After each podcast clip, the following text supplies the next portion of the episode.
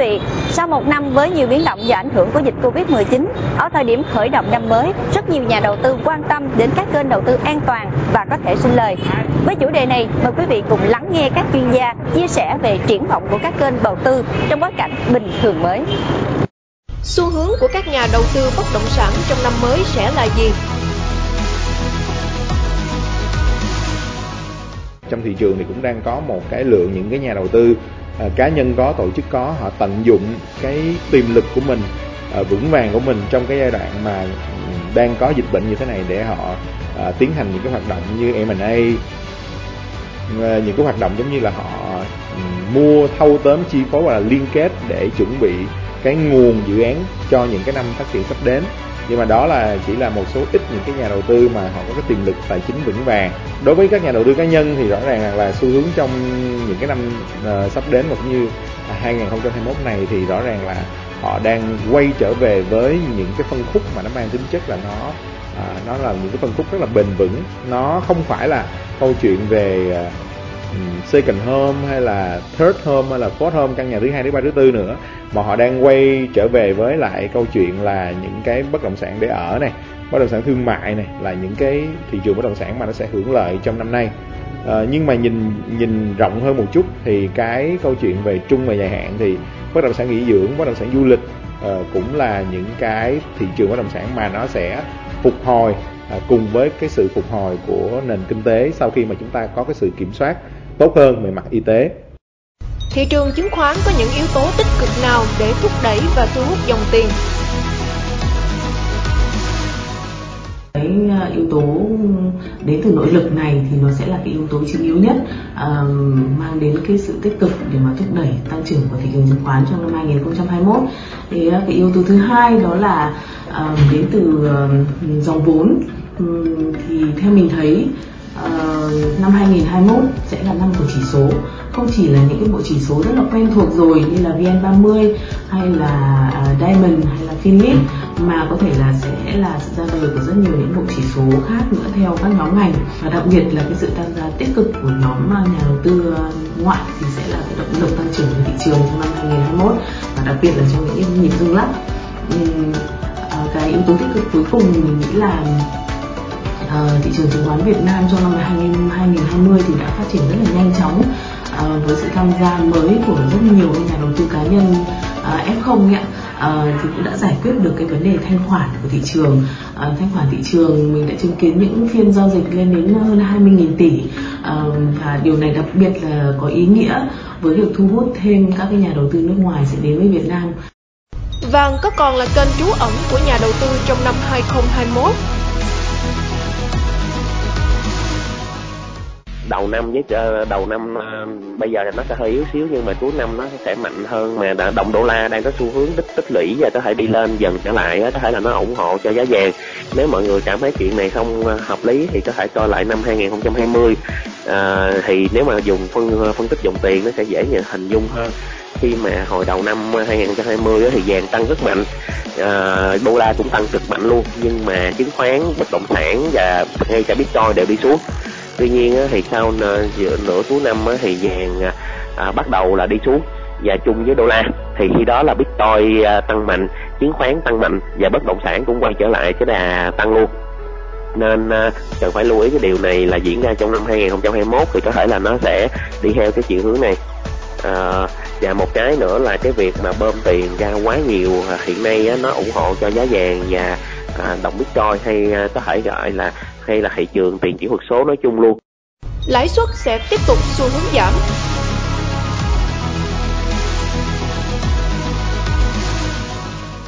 Cái lãi suất của ngân hàng nó cũng không thể nào mà thấp hơn được. Nếu chúng ta kỳ vọng lãi suất thấp nhưng mà cuối cùng chúng ta nhìn và chúng ta đọc những thông điệp trên báo lãi suất thấp mua nhà lãi suất thấp đầu tư những cái chuyện đó tưởng hay nhưng mà nó rất là nguy hiểm. Bởi vì chúng ta biết đầu tư bất sản là dựa trên dòng tiền dài hạn, lâu dài, chứ không phải nước sống và như vậy thì lãi suất thấp cũng là một điều kiện để mua nhà, nhưng mà không phải là yếu tố quyết định. Lãi suất thấp, nó sẽ yếu tố rất tốt nếu đó là vay để sản xuất kinh doanh, để để chi phí sản xuất hàng hóa nó giảm, để người dân là mua sắm tiêu dùng. Nhưng mà yếu tố đó chưa thấy có một cái sự là đẩy mạnh trong 2020 và tiếp tục có thể là 2021 nên là nói tóm lại lãi suất ngân hàng 2021 ở mức này là tôi cho hợp lý và sẽ khó kỳ vọng thấp hơn. Và nếu giả sử nó có thấp hơn thì chắc chắn sau một thời gian nó sẽ bùng lên lại. Vì sao? Vì khi thấp hơn thì không phải người ta đổ tiền vào sản xuất kinh doanh để tạo một cái GDP việc làm gia tăng vòng xoáy kinh tế mà người ta sẽ đổ tiền vào đầu tư tài chính và khi đầu tư tài chính mà lại không tạo ra được giá trị hàng hóa thì đến lúc nào đó nó sẽ tạo thành bong bóng xu hướng đầu tư sẽ thế nào nếu diễn biến dịch bệnh kéo dài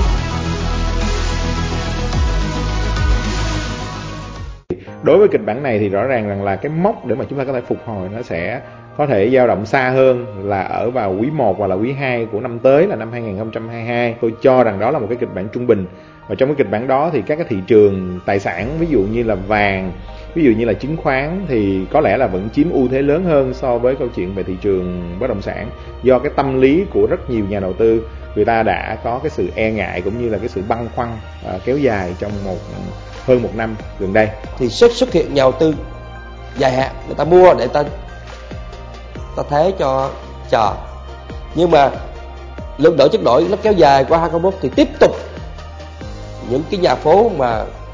kinh doanh cho khách nước ngoài hay những cái kinh doanh cho vui chơi giải trí lớn họ tiếp tục bị chịu thêm, thì tiếp tục họ phải buộc, phải phải bán để trả nợ ngân hàng. Và những, và dòng tiền vào những lĩnh vực đó tiếp tục là suy giảm, thì nó sẽ kéo theo một hệ lụy là toàn bộ hệ thống bất động sản liên quan đến lĩnh đó nó sẽ bị suy giảm. Và lúc đó, những người năm 2020 họ nhảy vào bắt đáy cái chuyện mua bất động sản đó thì họ không còn đủ tiền để mua tiếp và hơn nữa họ cũng cảm giác rằng cũng có thể là bị đuối mà khi bất động sản nó đuối thì nó sẽ kéo theo nhiều bất động sản khác đó là một kịch bản chúng ta phải đề phòng với những chia sẻ vừa rồi từ các chuyên gia chúc quý vị khởi động một năm mới thành công mua may bán đắt và bây giờ là một số thông tin thị trường đáng chú ý diễn ra trong những ngày đầu năm Tân Sửu. Vốn ngoại đổ vào M&A giảm nhưng sẽ nhanh chóng bật dậy. Theo số liệu thống kê của Cục Đầu tư nước ngoài, Bộ Kế hoạch và Đầu tư, trong tháng 1 năm 2021, cả nước chỉ có 194 lượt góp vốn mua cổ phần của nhà đầu tư nước ngoài, với tổng giá trị vốn góp hơn 220 triệu đô la Mỹ. Hình thức này đang thấp hơn nhiều so với đầu tư trực tiếp nước ngoài FDI và dự án FDI đang hoạt động. Cụ thể, vốn đăng ký mới của doanh nghiệp FDI trong tháng 1 đạt trên 1,3 tỷ đô la thông qua 47 dự án mới được cấp giấy chứng nhận đăng ký đầu tư. Trong khi vốn FDI điều chỉnh trong cùng thời gian này đăng ký tăng thêm đạt trên 472,2 triệu đô la thông qua 46 lượt dự án. Đại dịch Covid-19 kéo dài với lệnh phong tỏa biên giới ở nhiều quốc gia đang làm chậm lại các hoạt động mua bán và sát nhập tại Việt Nam.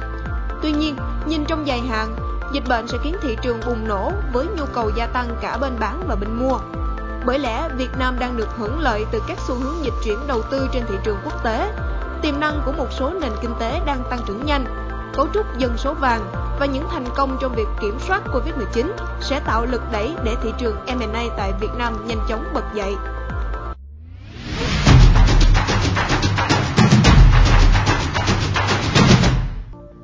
Hai kịch bản cho GDP năm 2021 Báo cáo Kinh tế vĩ mô năm 2020 mới đây của Viện Nghiên cứu Kinh tế và Chính sách VEPR dự báo tăng trưởng kinh tế 2021 của Việt Nam ở mức 1,8 đến 2%. Con số này được đưa ra khi đợt bùng phát dịch bệnh COVID-19 diễn ra vào đúng dịp Tết Nguyên đán, khiến nhiều hoạt động bị trì trệ. Cùng với đó là tình hình thế giới chưa được cải thiện, việc đi lại chưa phục hồi, dẫn đến việc thiếu động lực hồi phục. Trong một kịch bản khác, với giả định dịch bệnh không lan rộng, các hoạt động kinh tế dần trở lại trạng thái bình thường, từ nội địa đến toàn cầu. Tăng trưởng GDP Việt Nam được dự báo ở mức 5,6 đến 5,8% trong năm nay. Đây cũng là kịch bản mà nhóm phân tích của VEPR nghiêng về hơn. Tuy nhiên, mức dự báo này vẫn thấp hơn so với các con số được nhiều tổ chức đưa ra. Trong báo cáo mới đây, khối nghiên cứu của HSBC đánh giá Việt Nam là ngôi sao sáng trong năm nay, với nhiều lợi thế từ dòng vốn FDI bền bỉ, các hiệp định thương mại mới được ký kết và sự phục hồi đáng kể từ nhóm ngành nghề liên quan đến lĩnh vực công nghệ.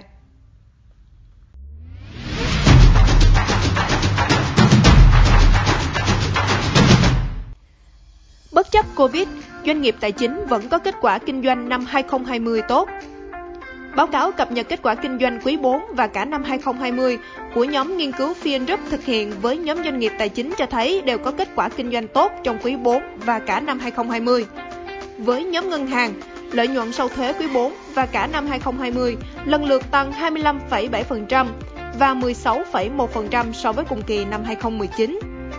Nhóm doanh nghiệp bảo hiểm, lợi nhuận sau thuế quý 4 và cả năm 2020 lần lượt tăng trưởng 115,6% và 24,4% so với cùng kỳ năm 2019.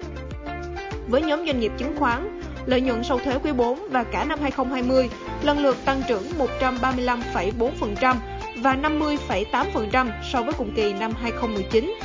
Theo Group, kết quả kinh doanh tốt của nhóm doanh nghiệp tài chính ngân hàng đến từ việc mở rộng biên lãi suất ròng, kinh doanh bảo hiểm và tăng trưởng của cổ phiếu trong nửa cuối năm qua. Về dự báo triển vọng ngành ngân hàng trong năm 2021, nhóm nghiên cứu của Group cho rằng các yếu tố hỗ trợ tăng trưởng này không mang tính bền vững, thậm chí có thể trở thành rủi ro đối với mục tiêu tăng trưởng lợi nhuận của ngân hàng do lãi suất huy động tiếp tục giảm. Bên cạnh đó, Ngân hàng Nhà nước Việt Nam đang sửa thông tư 01 theo hướng siết chặt hơn các quy định về trích lập dự phòng và có động thái chứng chỉnh hoạt động kinh doanh bảo hiểm.